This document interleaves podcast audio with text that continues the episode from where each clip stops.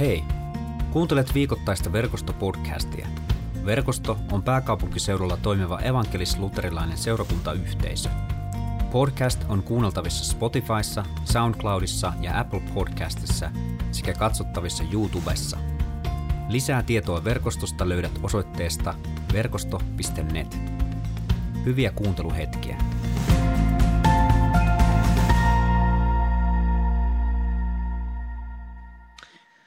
Eli evankeliumi on kirjoitettu Matteuksen evankeliumissa luvussa 11 jakeet 2-10. Kun Johannes kuuli vankilassa Kristuksen teoista, hän lähti oppilaansa kysymään, oletko sinä se odotettu, odotammeko jotakuta toista?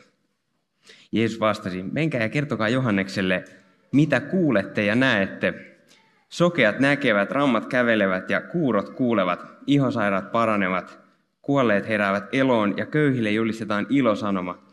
Onnellinen se, joka ei pety minuun. Kun kysyjät olivat menneet, Jeesus alkoi puhua ihmisille Johanneksesta. Mitä te oikein lähditte katsomaan asunnottomalle seudulle? Ruokoako, jota tuuli heiluttaa? Mitä odotitte näkevänne? Hienosti pukeutuneen miehenkö? Kuninkaiden palatseista te sellaisia löydätte. Mitä te sitten lähditte katsomaan? Profeettaako? Profeettaapa hyvinkin. Ja minä sanon teille, että hän, jo, hän on jotain vielä suurempaa. Hän on se, josta on kirjoitettu. Minä lähetän viestivieni edelläsi. Hän valmistaa sinulle tien. Pyhä Jumala, rakas taivaan isä, mä pyydän, että siunaa tämä viesti, siunaa tämä puhe. Pyydän, että avaa meille jokaiselle uutta tänään. Opeta meitä siitä, kuka sä oot ja miten sä suhtaudut meihin. Sun nimessä. Amen. Tota, ää, mä haluaisin aloittaa sellaisella nopealla tarinalla semmoisesta pohjalaisesta kauppamiehestä. Ää, oli siis tämmöinen pohjalainen kauppamies. Hän oli rikas. Hän oli niin kuin onnistunut kaupan teossa ja hänet tunnettiin siellä tota, pienessä kylässä, missä hän asui melko hyvinkin.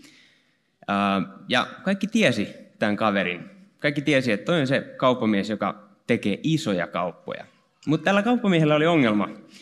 Se oli alkanut vähän miettimään omaa rahan käyttöön. Se oli alkanut miettimään sitä, että mihin kaikkialle hän laittaa rahaa.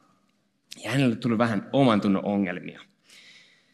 Joten yksi arki-ilta hän meni sitten paikallisen seurakunnan papi juttusille ja sanoi, että hei, mä haluaisin tehdä ison lahjoituksen nyt seurakunnalle. Että mulla on ollut vähän huono omatunto siitä, miten mä oon käyttänyt mun rahaan. Ja mä haluaisin lahjoittaa teille isosti, että miltä tuommoinen niin 50 000 euron rah, rahalahjoitus tuntuisi. Ja pappi oli ihan äimän käkenä, aivan siis, että et vautsi, se kuulostaisi ihan todella hienolta, että et se olisi niin kuin mahtavinta suurin piirtein, mitä meillä on tänä vuonna tapahtunut.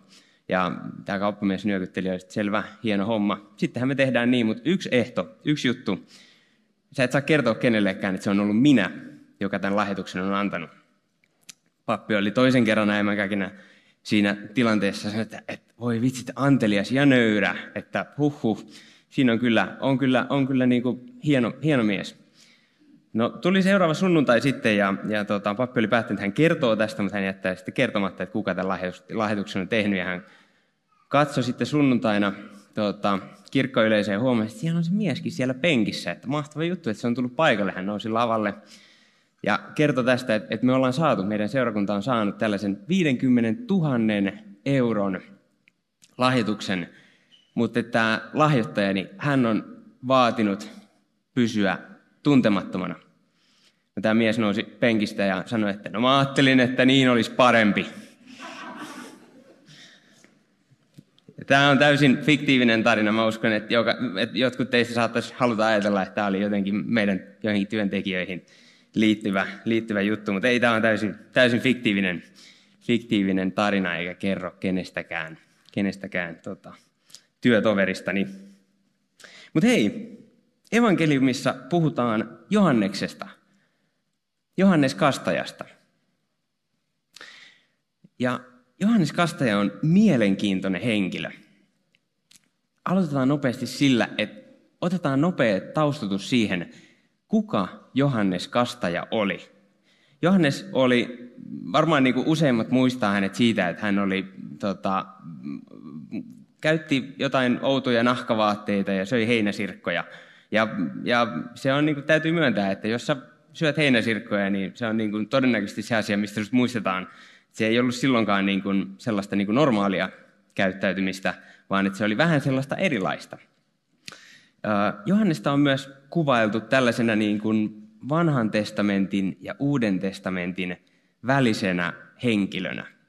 Ikään kuin siltana vanhasta testamentista uuteen testamenttiin. Hän käyttäytyi ja hän saarnas niin kuin vanhan testamentin profeetat, ja hän oli johdattelemassa siitä ajasta ja siitä ää, mielenmaisemasta johonkin uuteen, jotain uutta kohti.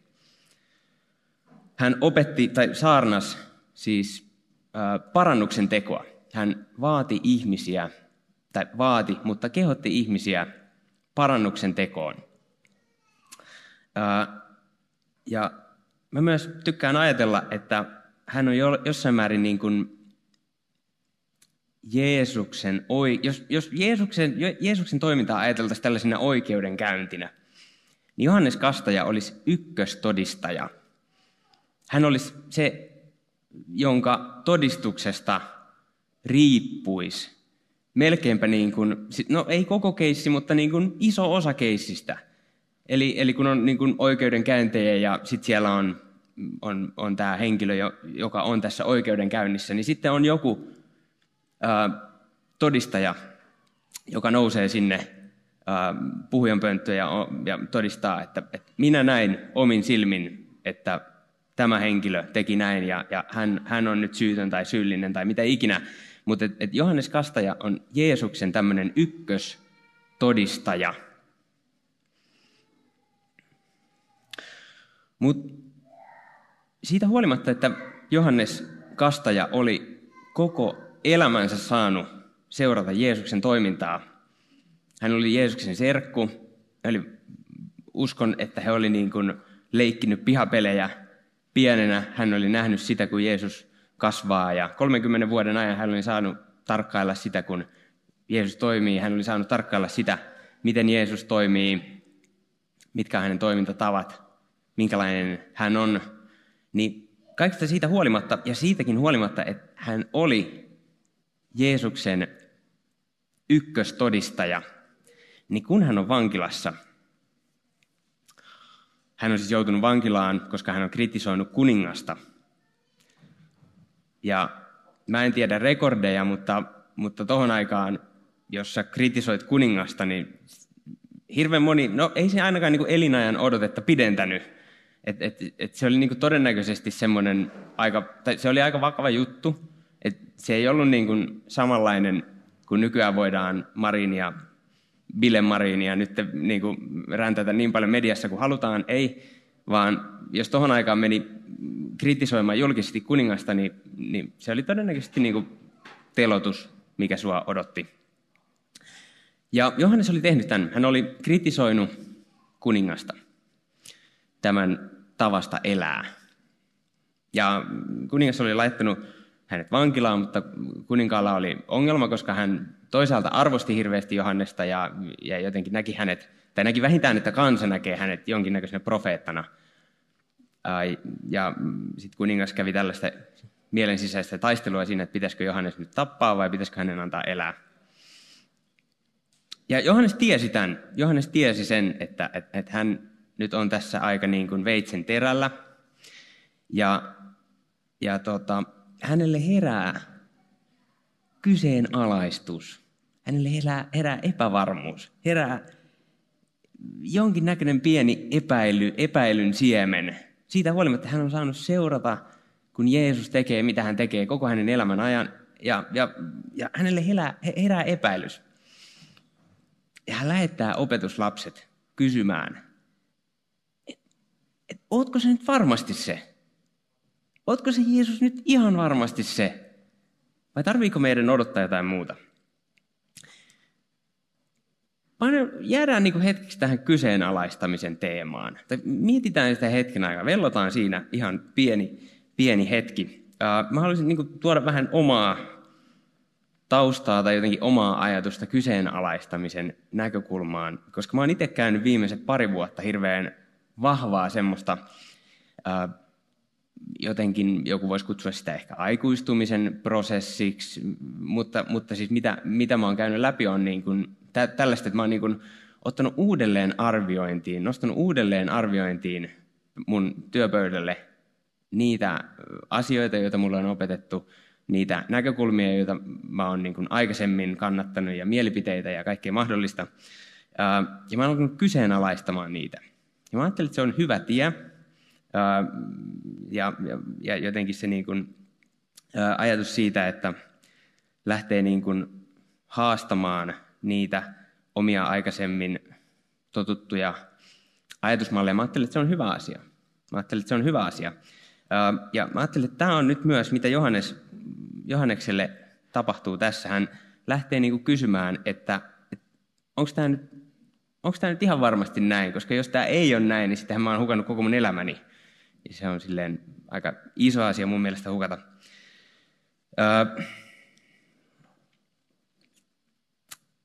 Sinkkonen, Jari Sinkkonen kirjoitti joskus tosi mielenkiintoisen artikkelin vanhemmuudesta.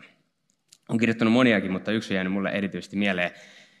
Se liittyy siihen, että kuinka lapsi tarvitsee kosketusta, lapsi tarvitsee läheisyyttä ja kun lapsi tulee teini-ikään, niin tämä tarve ei muutu mihinkään.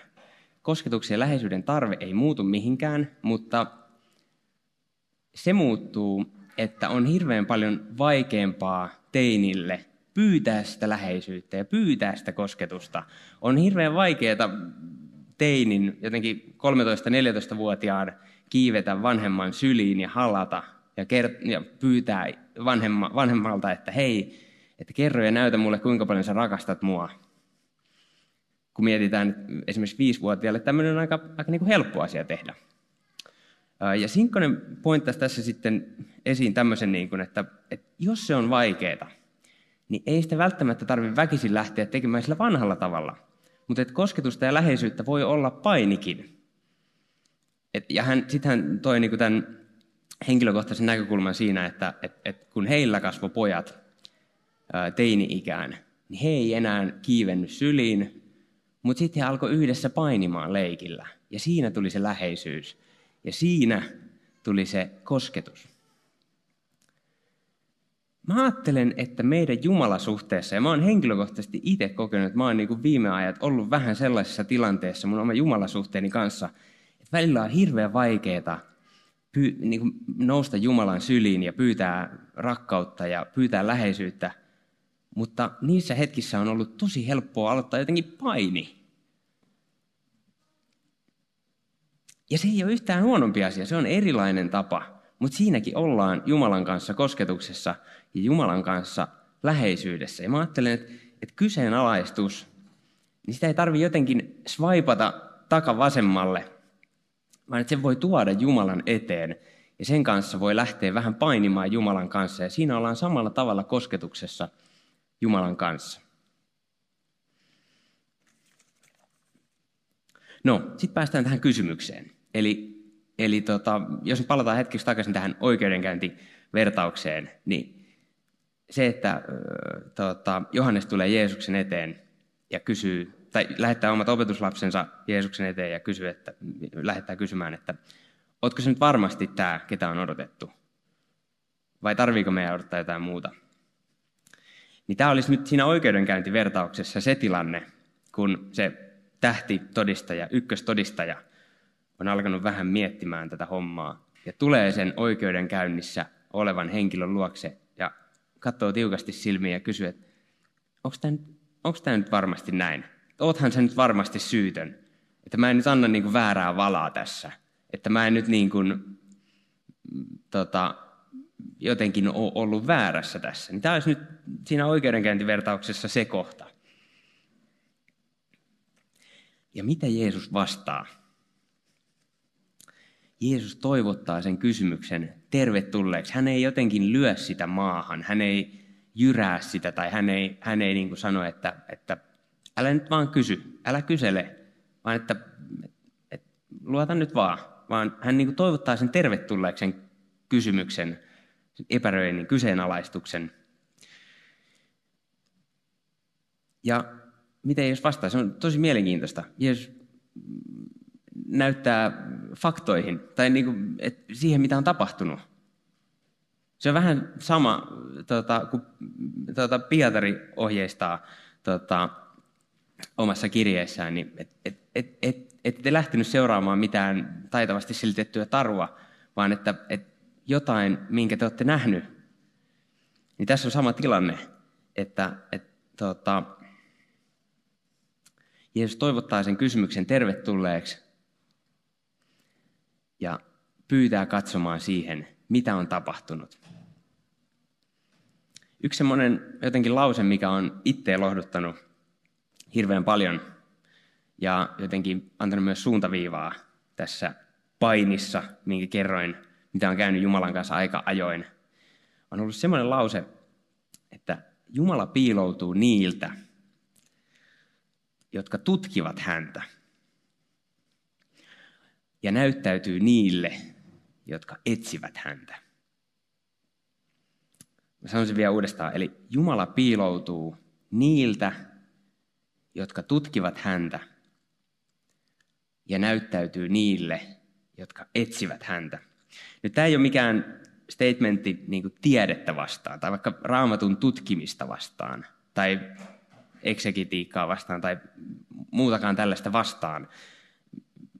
Itse henkilökohtaisesti, henkilökohtaisesti ajattelen, että tiede on yksi, yksi parhaista asioista, mitä ihmiskunta on kehittänyt niin kuin suklaan jälkeen. Mutta tota, tämä nyt ei ole semmoinen, vaan tämä on enemmän niin kuin siihen, niin kuin ainakin mun mielessä, siihen sana, että Jumala ei ole jotain, mikä me voidaan laittaa mikroskoopin alle ja todeta, että okei, jäsennelläänpäs toi tosta nyt tonne ja toi tonne ja kategorisoidaan tämä nyt tälleen ja katos, meillä on Jumala tuossa meidän peukalon alla ikään kuin. Jumala ei ole jotain tällaista. Jumala ei ole joko tai, Jumala on sekä että. Ja, ja samalla ei kumpaakaan. Jumala on jotain, mitä me ei pystytä hallitsemaan, jotain, mitä me pystytään kontrolloimaan. Ei, Jumala on, niin kuin, Jumala on paljon suurempi. Ja Jumala kestää sen, että me mennään hänen eteensä kyseenalaistaen, kysyen. Jumalan luokse me saadaan mennä epävarmoina, Jumalan luokse me saadaan mennä kysymysten kanssa. Me saadaan mennä Jumalan luokse pieninä, hyväksyntää kaipaavina. Me saadaan mennä Jumalan luokse